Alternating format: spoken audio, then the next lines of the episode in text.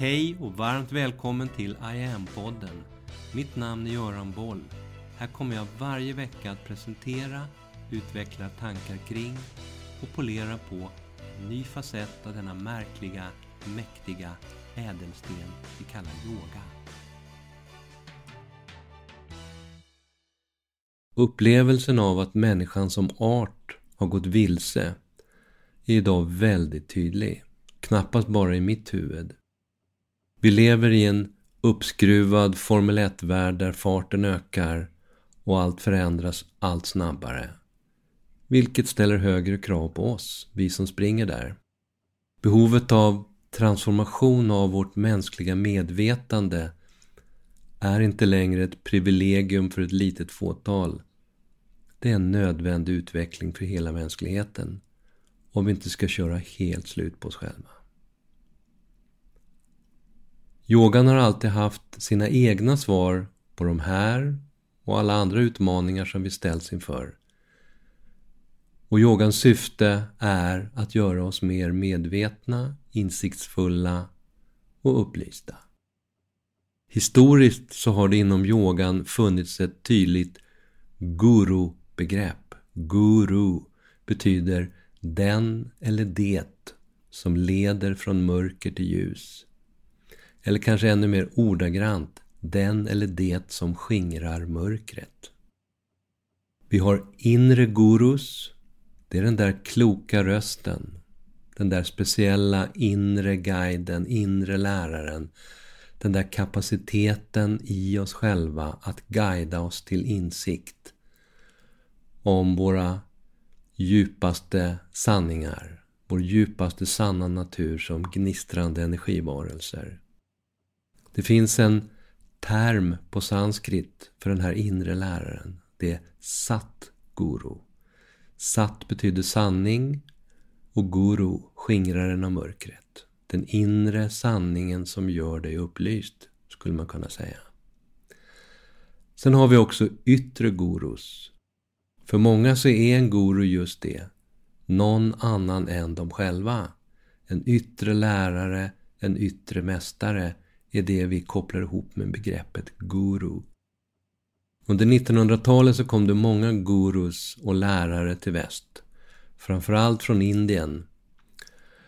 Lärare som började lära ut yoga, meditation och andra kunskapstraditioner. En del av de här gurusen utsattes för en veritabel kulturchock när de kom till väst. En chock av samma slag som många västerlänningar har upplevt när de har åkt till Indien. Det mesta var så väldigt annorlunda gentemot hur vi var vana hemifrån. Jag var själv där i Indien första gången 1977 och upplevde den där kulturchocken. Allt var så annorlunda mot hemma.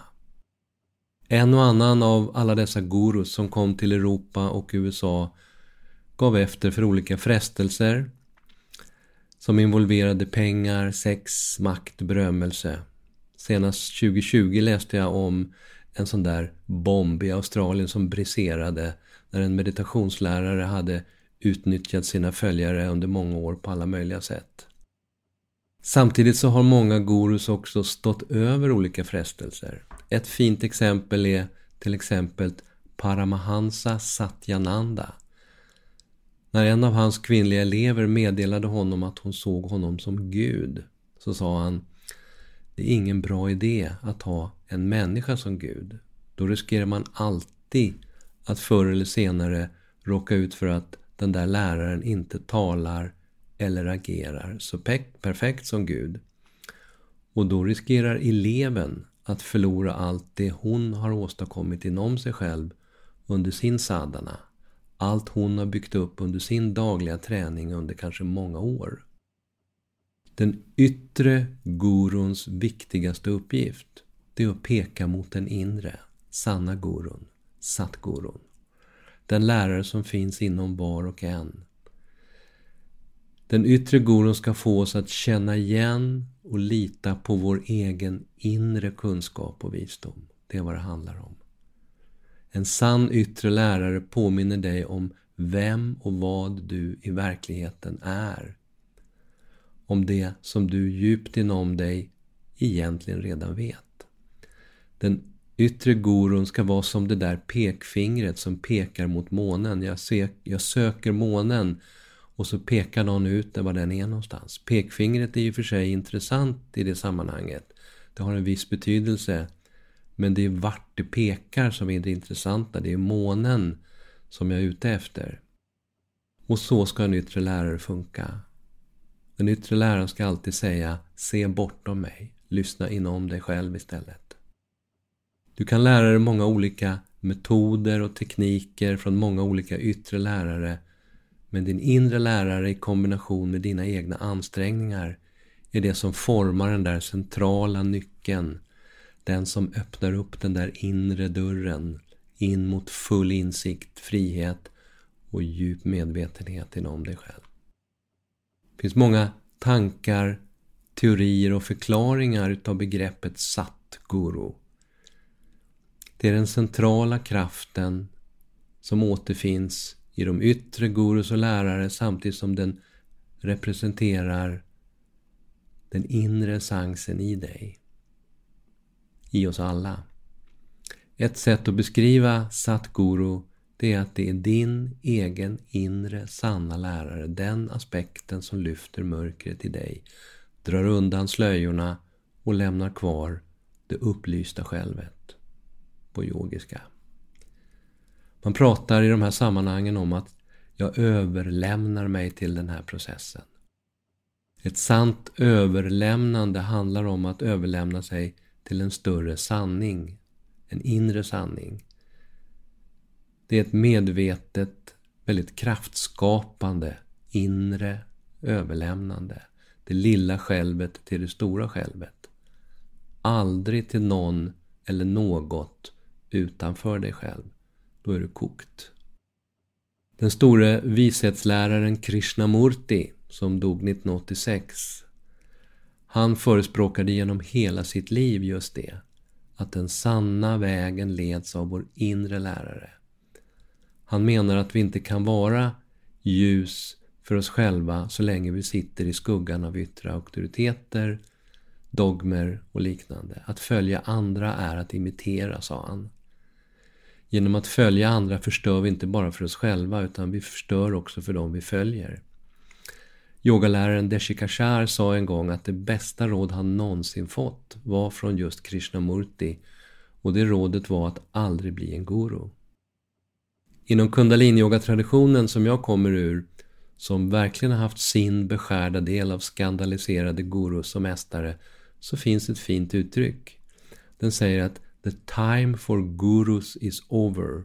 The only way to save the world is to get the ordinary person in the street to meditate. Så är det. Så sikta på din egen inre process, din inre guru. När du i olika sammanhang befinner dig i den där processen, i stillhet, i tystnad, där du sitter och strävar att aktivt lyssna inåt, in i stillheten, in bakom, bortom tankarna, så kan det öppna upp för Satgurun i dig. Och när du lyckas med det så tar du ett stort steg inåt och kliver samtidigt ur både egot och tusentals år av social programmering, den som säger att livets auktoriteter finns utanför. Yogan säger att visdom kommer ur förmågan att stilla sinnet och därmed väcka den innersta, sanna intelligensen, den som finns innanför, bortom bortom analysen. När du förmår agera från den där innersta kärnan, då kan du bokstavligt talat förändra världen. I yogan så andas vi våra långa djupa andetag. Och när du har andats ut ett sånt och sitter eller ligger en kort stund, några sekunder, utan behov av att omedelbart andas in igen, då skapas en liten paus pausen efter utandning. Om du börjar uppmärksamma de där pauserna, den där tystnaden, korta, tysta ingenting. Sen skapar du med hjälp av din fulla uppmärksamhet en allt djupare fokusering och medvetenhet in i de där pauserna. Satgurun finns där inne, Agera i den där tysta närvaron. Så satguru, yoga, meditation, fullständig närvaro. Det handlar om att kunna släppa taget om, att transcendera tänkandet. Det där som vi gör hela tiden, att bara släppa det. När du förmår skapa närvaro så skapar det ett alert fokus. Och yogan säger att det är då vi vaknar upp. Närvaro i nuet, det är att vakna upp.